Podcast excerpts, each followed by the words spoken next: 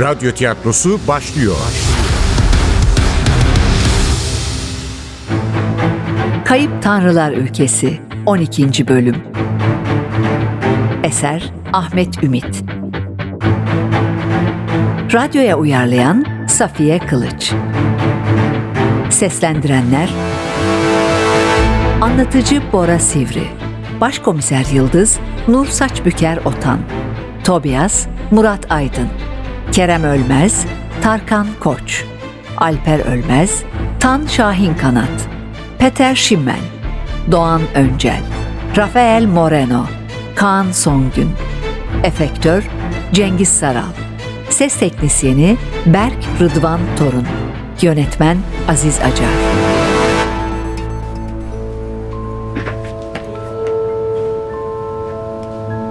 Kerem gurur duymuyor, açıkça kıskanıyordu Haluk'u.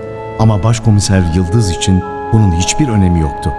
Önemli olan arkeolog Haluk'un katilin profiline en uygun şahıslardan biri olmasıydı. Eğer ağabeyi İhsan'ın ölümünden Cemal ve ailesini sorumlu tutuyorsa, cinayet işlemesi için de geçerli bir nedeni var demekti. Siz hiç konuştunuz mu bu Haluk'la? Hayır, dedim ya. İhsan'ın ölümünden beri konuşmuyoruz amcamın ailesiyle.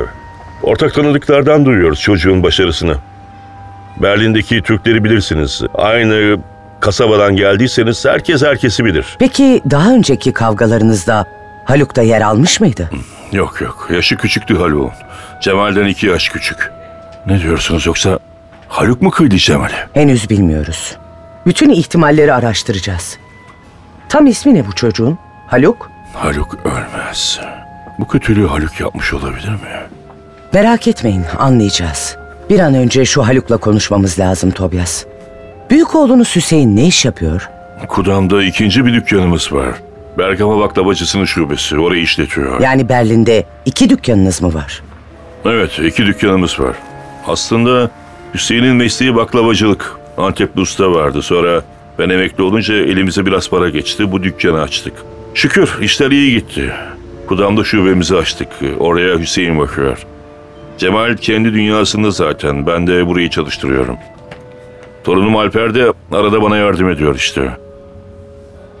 Bakın, Hüseyin'den şüpheleniyorsanız boşuna.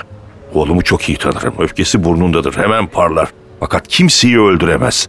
Hele öz kardeşini asla. Dede, bir adam geldi. Cemal amcam hakkında konuşmak istiyor. Üçünün de başları kapıya çevrildi. Alper'in ardından uzun boylu bir adam girdi içeriye.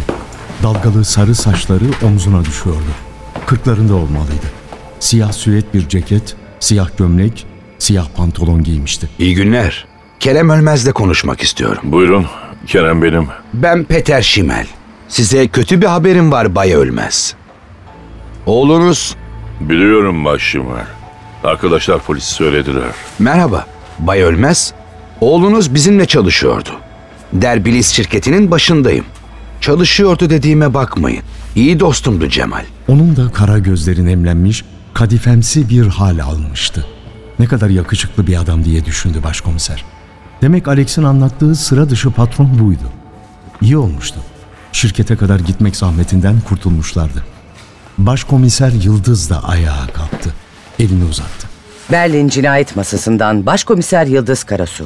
Bu bey de yardımcım Komiser Tobias Becker. Çok üzüldüm. Çok severdim Cemal'i. Büyük trajedi. Korkunç bir olay. Umarım katilini en kısa sürede bulursunuz. Sizlerin de yardımıyla bulacağız. Aslında biz de sizinle konuşmak istiyorduk Bay Şimmen. Ama önce Bay Ölmez'le işinizi halledin. Buyurun, şöyle geçin. Teşekkür ederim. Aslında buraya gelmek konusunda kararsızdım. Cemal'le aranızdaki sorunları biliyorum.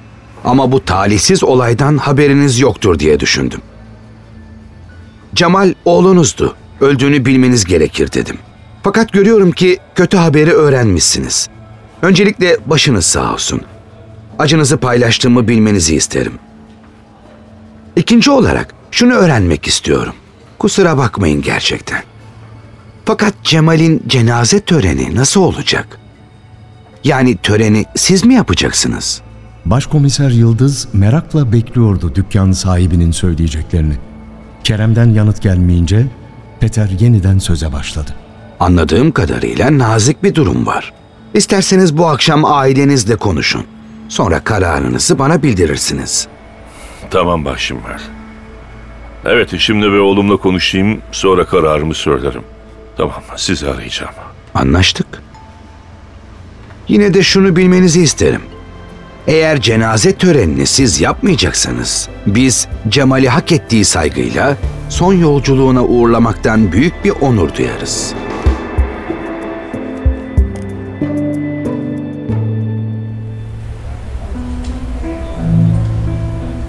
Akasya ağacının yeşil dalları arasından süzülen bahar güneşi, Peter'in üzgün yüzünü aydınlatıyordu.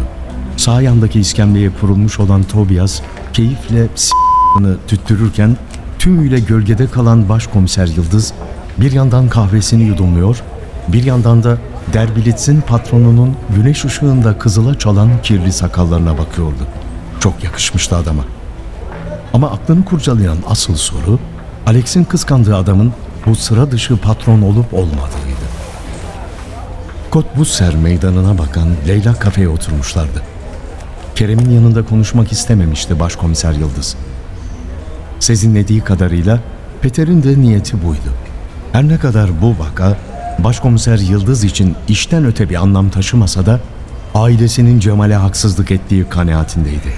Peter'in ise başından beri öyle düşündüğü aşikardı. Olayı nasıl öğrendiniz?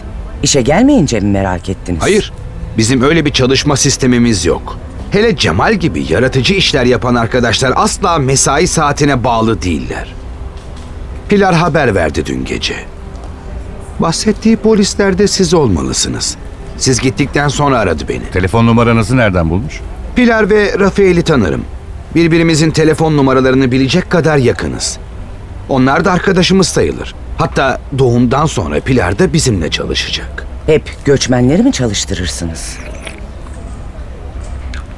Çalıştırmam. Çalışırım. Öncelikle işime yarayacak insanlarla çalışırım. Ancak işime yarayacak bir Almanla bir göçmen başvuru yapmışsa, ikisi de aynı beceriye sahipse ikinciyi tercih ederim. Çünkü onların iş bulma şansı daha az. Hayrola? Yoksa iş değiştirmeyi mi düşünüyorsunuz? Hayır. Sizin katil olup olmadığınızı anlamaya çalışıyorum. Suçlu bulunana kadar maktulün etrafındaki herkes potansiyel şüphelidir. Sahi, Cemal'i niye işe aldınız? Haddimi aştıysam özür dilerim. Cemal'i işe aldım çünkü çok yetenekliydi. Yenilenebilir enerji alanı doğrudan yüksek teknoloji gerektiriyor. Bizim için bilgisayar programı hazırlıyordu. Yazılımlar yapıyordu. Çok yaratıcıydı. Çalışkandı. Hızlıydı. Üstelik ressamdı. Zaten ablamın resim sergisinde tanışmıştık. Cemal'in yaptığı resimleri gördünüz mü? Gördük. Yenilenebilir enerjiyle resmin ne ilgisi var? Resim diye bir sanat olmasaydı Der Blitz olmazdı. Sahiden anlatmamı istiyor musunuz? Lütfen. Tamam o zaman, siz dinlemek istiyorsanız tabii. Güneş yakmaya başladı. İzniniz olursa ceketimi çıkarabilir miyim? Gülümsemesini bozmadan başını salladı Yıldız. Siyah süet ceketini çıkaran Peter, siyah tişörtüyle kaldı. Bir kez daha Alex'in kıskandığı şahıs Peter miydi diye düşünmekten kendini alamadı Yıldız. Resmin Der Blitz için önemi ablam Angela'dan geliyor. Çok iyi bir ressamdı ablam. Belki ismini duymuşsunuzdur. Angela Şimmen mi? Hayır. Sadece Angel ismini kullanıyordu. Lakabı da vardı. Dirty Angel. Hatta kimileri ondan bahsederken sadece Dirty diyorlardı. Neden Dirty Angel? Yeryüzünün en temiz insanıydı Angela. Hem ruhen hem bedenen. Tanıdığım en iyi insandı. En fedakar, en merhametli ve müthiş yetenekli. Çok dağınık çalıştığı için öyle diyorlardı. Güya düzensizmiş, tertipsizmiş. Boya kutuları, fırçalar orada buradaymış. Kimse atölyesine giremezmiş. Bence kıskandıkları için öyle söylüyorlardı. Ama hiç aldırmazdı Angela. Hatta giderek bu lakabı benimsedi. Çok güçlü bir kadındı. Çok özgür, istediği gibi yaşayan biri. Ablam olduğu için böyle konuşmuyorum. Derbilis'i kuracak mirası bana bıraktığı için de değil. Onu tanıyan herkes buna benzer şeyler söyler. Ancak yaşarken kıymeti pek bilinmedi. Kaç yıldır Berlin'desiniz? Doğduğumdan beri. Niye? Bugün hep yanlış ifade ediyorum kendimi. Kunsthaus Dahalesi bilirsiniz. Yaşayan bir sanat merkeziydi. Berlin'in dünyaya armağan ettiği özgür bir sanat organizasyonu. Ablanız mı kurmuştu orayı? Hayır.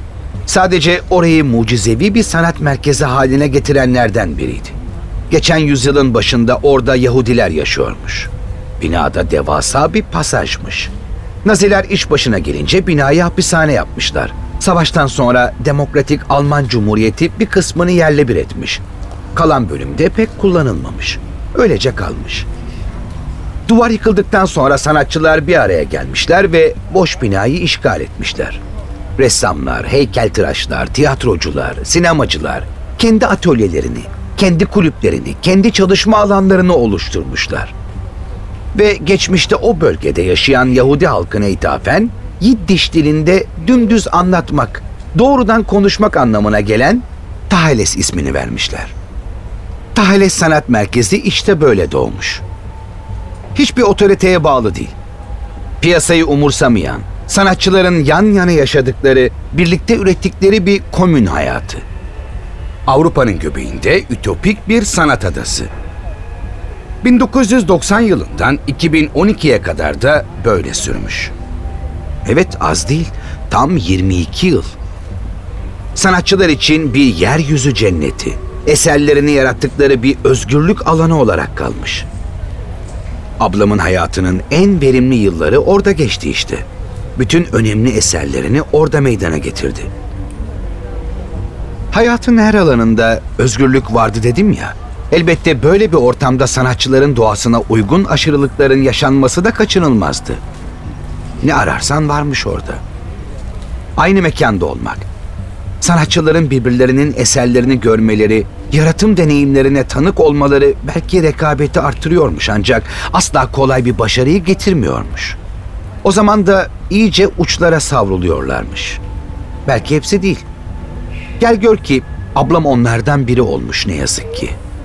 Çok hızlı, çok yoğun, çok mutlu ama aynı zamanda hayal kırıklıklarıyla dolu bir hayat. Kural tanımayan bir hayat. Bedenen de, ruhen de çok yorucu, çok yıpratıcı bir hayat. İşte o hayat hızla tüketti onu. 5 yıl önce kaybettik Angela'yı. Kanserden öldü. Acılar çekerek. Ama istediği gibi yaşadı. Başkalarının ona dayattığı gibi değil. Önemli olan da buydu. İşe bakın ki yaşarken eserlerini kiç bulanlar, resimlerine çöp diyenler, ölümünün üzerinden 1 yıl geçmeden ona övgüler düzmeye koyuldular. Berlin'in hüzünlü ressamı, gerçekliğin ötesindeki anlamı, renklerle hissettiren büyücü. Evet, artık böyle adlandırıyorlardı. Böylece resimler değer kazanmaya başladı. Sadece Berlin'de değil, dünyanın her yerinden sanatseverler, zengin koleksiyonerler duvarlarına Dirty Angel'in resimlerini asmak için kıyasıya yarıştılar. Dünyanın her yerinden para akmaya başladı. Ve şu işe bakın ki annem ve babam vefat ettiği için Dirty Angel'in tek mirasçısı bendim. Yani bütün para size kaldı. Yani bir servetten söz ediyoruz değil mi? Evet, oldukça büyük bir paradan söz ediyoruz. Ben çevre mühendisliği okumuştum ama resimden gelen o sermaye olmasaydı şirketi açmam mümkün değildi. O yüzden Cemal'i seçtim. Çünkü resim olmasaydı, sanat olmasaydı Der Blitz de olmazdı. Neredeyse mükemmel bir tablo çiziyordu karşılarındaki adam. Bu kadar berbat bir dünya için bu kadar iyilik fazlaydı. Bu yüzden Peter'e inanmakta zorluk çekiyordu Yıldız. Yani Cemal'i çekici bulmanızın, onu işe almanızla bir ilgisi yoktu. Ne? Hayır. Bayan Karasu. Ben gay değilim. Nasıl anlatayım? Kadınlar. Sadece kadınlardan hoşlanırım. Özür dilerim, sandım ki... Sizin gibi sananlar çok oluyor. Sorun değil. Berlin'deyiz. Burası Almanya'nın en özgür, en sıra dışı şehri. Yetişkinler diledikleri gibi yaşarlar burada. En azından hukuken öyle. Alex'i tanıyor musunuz? Alexander Werner. Evet. Alex mutsuz bir adam. Daha kötüsü mutsuzluğunu herkese bulaştıran bir adam. Ondan kurtulmaya çalışıyordu Cemal. İlişkileri çoktan bitmişti. Fakat bilirsiniz, ha deyince kopamıyor insan. Alex çok kıskanıyormuş Cemal'i. Dün gece konuştuk. Başka bir sevgilisi olduğundan söz etti. Güya Cemal o yüzden bitirmek istiyormuş ilişkilerini. Bildiğim kadarıyla öyle biri yoktu. Zannetmem. Ama özel hayatı tabii. Söylememiş de olabilir. Cemal'le arkadaşmışsınız. Anladığım kadarıyla iyi de anlaşıyor musunuz? Siz de resim yapıyor muydunuz? Ben sanatçı değilim. Ailede sadece ablamda varmış o yetenek. Ne resim ne de başka bir sanat dalıyla alakam var. Sadece iyi bir sanat izleyicisi olmaya çalışıyorum. Ablamın ölümünden sonra resim konusunda epeyce bilgi sahibi olduğumu da söyleyebilirim. Ya arkeoloji? Arkeoloji sizin de ilginizi çekiyor mu? Sıradan insanlar kadar. Zeus altarının üzerindeki heykellerin hikayesi nedir derseniz anlatamam. Tanrılarla Titanların savaşı gibi bir şeydi ama Cemal arkeolojiye çok ilgiliydi. Bu konuda bir çalışma yapıyordu. Ne yazık ki projesi yarım kaldı. Alo, buyurun. Başkomiser Karasu'yla mı konuşuyorum? Evet, benim. Ne istemiştiniz? Ben Rafael. Rafael Moreno. Dün akşam bize gelmişsiniz. Pilar'ın eşiyim. Ha, evet Bay Moreno. Buyurun. Sizinle konuşmam lazım. Ama telefonda olmaz. Çok acil. Bize gelebilir misiniz? Sesi gergin çıkıyordu. Belli ki söyleyecekleri önemliydi. Peter'in yanında sormak istemedi. Tamam, geliriz. Görüşmek üzere. Ne olmuş? Ne diyor Rafael? Bir şey yok. Dün akşam konuşmak istemiştik, evde yoktu. İsterseniz buluşalım diyor. Şirkette sevilen biri miydi Cemal? Kavgalı olduğu, geçinemediği birileri var mıydı? Hayır Bayan Karasu. Cemal öyle biri değildi. Herkes severdi onu. Gerçekten çok iyi biriydi. En büyük şanssızlığı etrafındaki insanların onun kadar iyi olmamasıydı. Ne diyorsunuz peki? Sizce kim öldürmüş olabilir Cemal'i? Bilmiyorum. Zayıf ihtimal ama aileden biri olabilir. Gördünüz işte, hala çocuklardan utanç duyuyorlar. Alex de olabilir tabii. Belki de yabancı düşmanı bir ırkçıdır. Yahut homofobik bir manyak. Bilemiyorum. Çünkü gerçekten düşmanı yoktu Cemal'in. Cemal'in odasını görmek isteriz. Kendine ait bir odası var değil mi şirkette? Tabii var. Ne zaman isterseniz görebilirsiniz. Belki arkadaşlarıyla da konuşursunuz. Hani benim atladığım ayrıntılar varsa. İskemlenin arkasına astığı ceketini aldı, cebinden 2 kart çıkardı, polislere uzattı. İstediğiniz zaman arayabilirsiniz. Lütfen çekinmeyin. Gece gündüz fark etmez. O katili mutlaka bulmalısınız. Bunun için elimden gelen her şeyi yapmaya hazırım.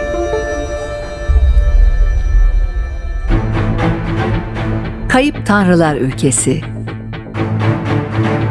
Eser Ahmet Ümit. Radyoya uyarlayan Safiye Kılıç. Seslendirenler: Anlatıcı Bora Sivri, Başkomiser Yıldız Nur Saçbüker Otan, Tobias Murat Aydın, Kerem Ölmez Tarkan Koç, Alper Ölmez Tan Şahin Kanat, Peter Şimmen Doğan Öncel, Rafael Moreno, Kaan Songün, Efektör Cengiz Saral, Ses Teknisyeni Berk Rıdvan Torun, Yönetmen Aziz Acar.